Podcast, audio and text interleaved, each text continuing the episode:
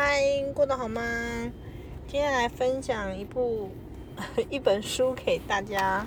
就是好书分享的时间。然后我这个月已经看了三本了，我觉得那个速度我非常的满意，然后希望我可以挑战第四本这样。嗯，我这本要分享的是小熊妈妈张美兰小姐她写的《你的管教能让孩子成为更好的大人》。你的管教能让孩子成为更好的大人。那这本书说也好笑，就是其实我已经买它买了非常非常久了，然后但是一直都没有读它，所以我觉得很浪费啦。然后读了以后发现这书也太好看了，我觉得每个家长或是即将成为家长或是已经是家长或是你的朋友是家长都应该推荐他认识小熊妈，就是他的他有他其独到的一面，然后也是蛮令我感动的的一个作者就对了。那先从我看了这本书，然后跟朋友讨论，然后他有提醒我一段话，他说他觉得我啊我对于两个孩子的教养是偏心的。然后我就问他说怎样叫偏心，他说我说我觉得我对两个孩子都蛮好的。那其实我心里知道我是有偏心，但这个偏心当然会说为什么好。然后他就说我观察到你对大儿子你是很嗯、呃、很尽尽自己所能的在教育他，那但是你对于小儿子呢，你就是采取宠爱的方式。那我就为自己辩驳啊，我没有宠爱他，因为他就是才年纪太小，他才是就是婴幼儿，他才两岁。他说没有哦，我感觉你在呃大儿子两岁的时候，对大儿子的态度就已经是我看到的教育的方式。那对于小儿子，你好像就只是宠他疼他，可是你却没有在教他。那其实我讲这我我听他这样说，其实我会有点伤心嘛，就是我觉得我有做，但是你们你怎么没看到。那其实我自己大概有察觉到这样的状况，就是嗯、呃，其实我生老二的时候算是经济状况算比较稳定，相对稳定的时候，那生老大的时候反而是手头比较没有那么宽裕的时候。那这两个孩子，我的教我的那个那个叫什么带带的方式是差不多的，就是比如说老大他有的保险老二也有，然后老大请保姆带，所以老二也是请保姆带，就是方式是一样。那说有不一样的地方就是我会念书给老大听，然后我不管他听不听得懂，我都很爱念书给他听。那他也从会跟我对话到他现在已经能尝试自己讲故事。那对于老二呢，我是很少，就是很偶尔才会讲故事给他听，因为我觉得他都会乱动啊，或是会把书给撕破这样。嗯，好，然后所以我在检讨自己的过程中，我就在想说呃，什么样叫一个合格的父母？合格的父母是指给他温饱吗？还是需要负教育养育的责任？那小熊妈她在她的著作里面，她就有用了非常多的方式。我必须说她的方式可能不适合每一个人，因为不是每个家庭都有办法可以有其中一方这么完整的全心全意的陪伴孩子长大。那但是我觉得双薪家庭也是有其折中的方法，或者是说可以把这些事情呃移动到假日来做，这些都是可以行得通的。 OK， 那就我看到书里面呢的了解，第一个是呃他是全职的把三个小孩呃养育养育三个小孩直到他们就学。那就学了以后呢，他也会不断的陪他们参加可能是学校的呃乐乐那个西乐的社团、弦乐社团、管弦乐队，那或者呢他是陪孩子参加球队，然后他也会带着孩子就是大量的阅读，然后陪伴孩子从小时候的绘本故事书，讲然后念到读本，甚至到小孩念了小说等等。那这个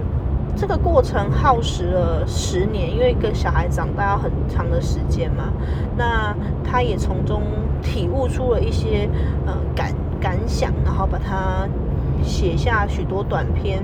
并且嗯、呃、有出版社请他呃集结成册这样子。好，然后呃刚开始认识他的前一本是我嫂嫂，就是一个国中老师，他给我一本关于英语绘本，也是小熊妈介绍给幼儿绘本的、呃、推荐。然后那时候看了以后觉得哇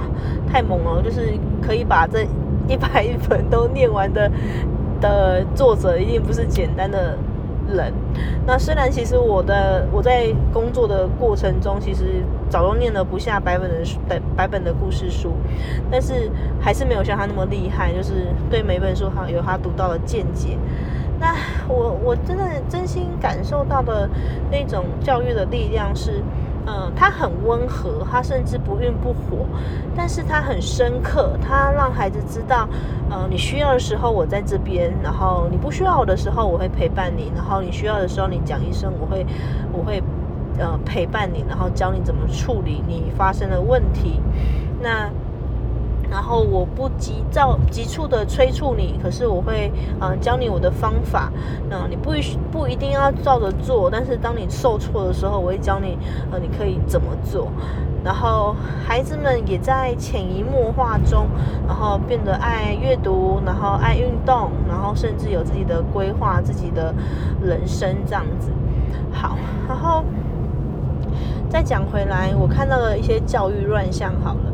嗯、呃，我看到的教育乱象可能是，嗯、呃，小孩子、呃、家家长会有一些，嗯、呃，很焦虑、很焦恐惧，他们不知道为何为何而养。就是比如说，小孩可能才三岁、四岁，他觉得说，为什么他这个时间还不会写自己的名字？为什么他还不会写注音符号？为什么他还不会写 A 到 Z 的字母等等？那等到了国小，他可能就会想说，哎，为什么他还不会呃乘法、除法？他为什么还不会什么什么？他为什么还不会？那等到了国中，他可能就说，为什么他不会进呃前三志愿？然后到了高中，为什么他没办法进好的大学？嗯、呃，台湾的家长有一种，或是亚洲的家长有一种恐惧，是怕自己的小孩不够好。呃，再确切一点，就是怕自己的孩子比不上别人。那我看到的问题在此，而我很急迫的想要跟大家说应该要怎么做。可是，当我每每想要讲出一篇长篇大论去教育每个人跟跟你的亲朋好友的时候，我突然收收缩了口，缩了手，就是因为我我自己不是这样的成功案例嘛。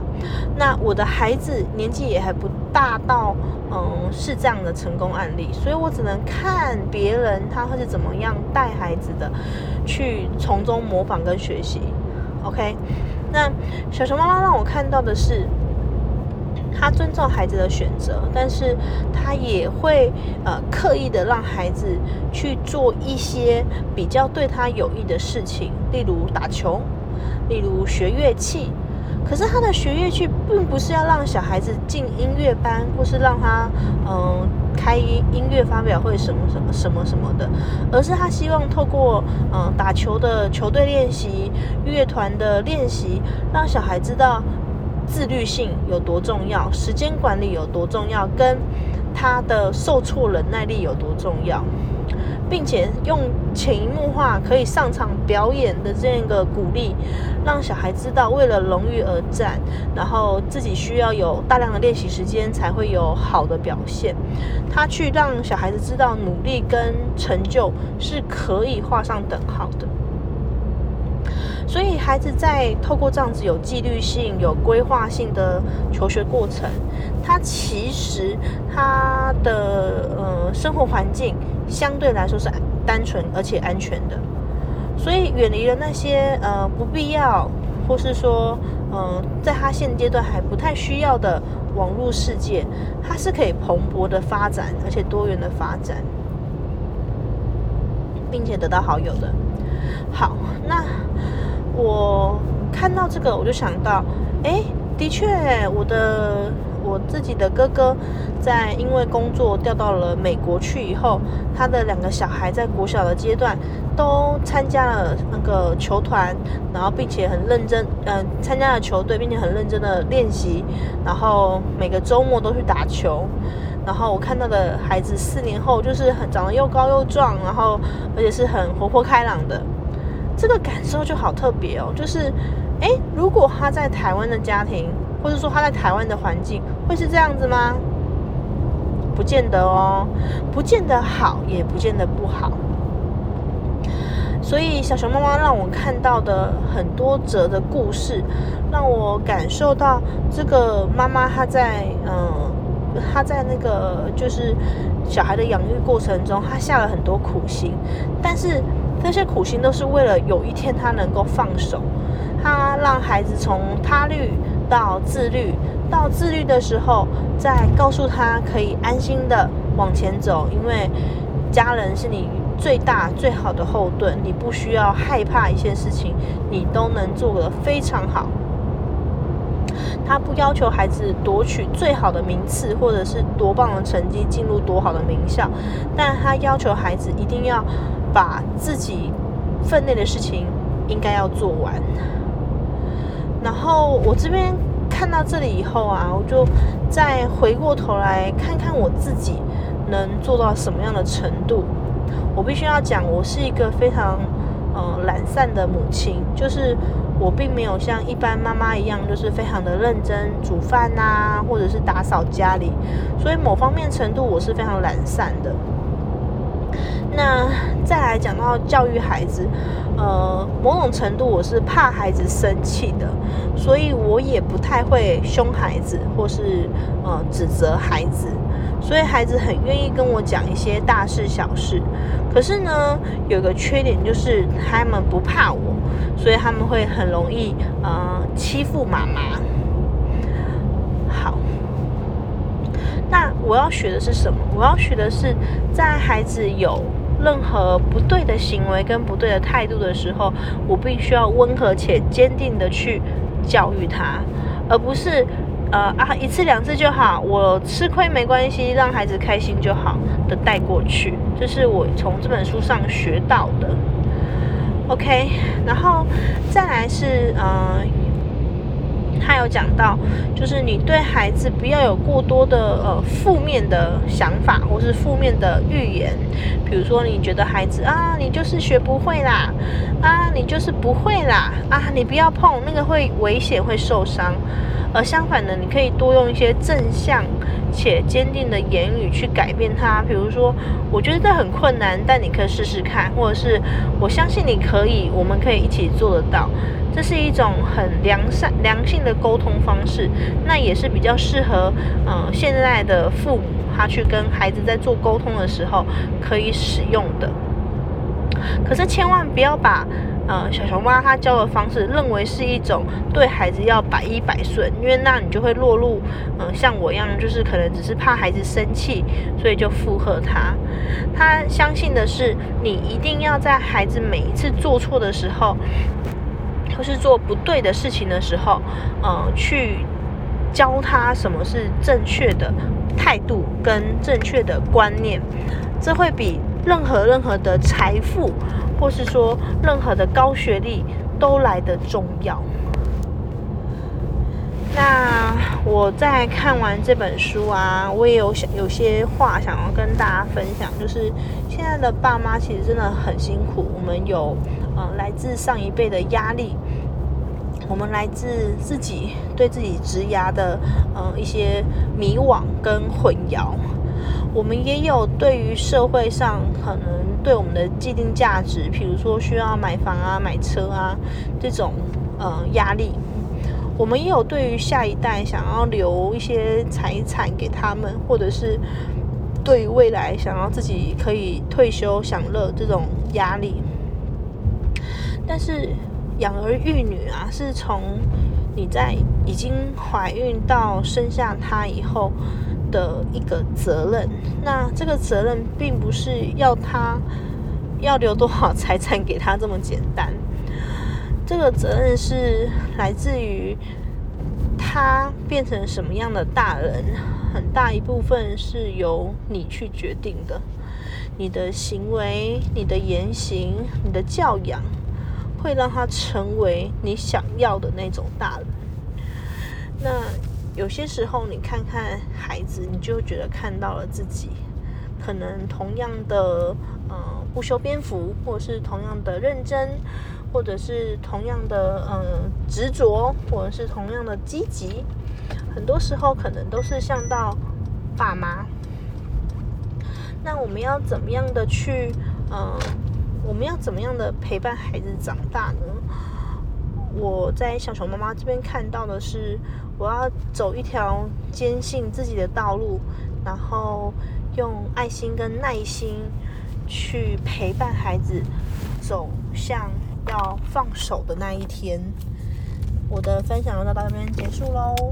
然后希望你有美好的一天，然后也希望你跟我一样成为一个很棒的大人。我们一起努力吧，拜拜。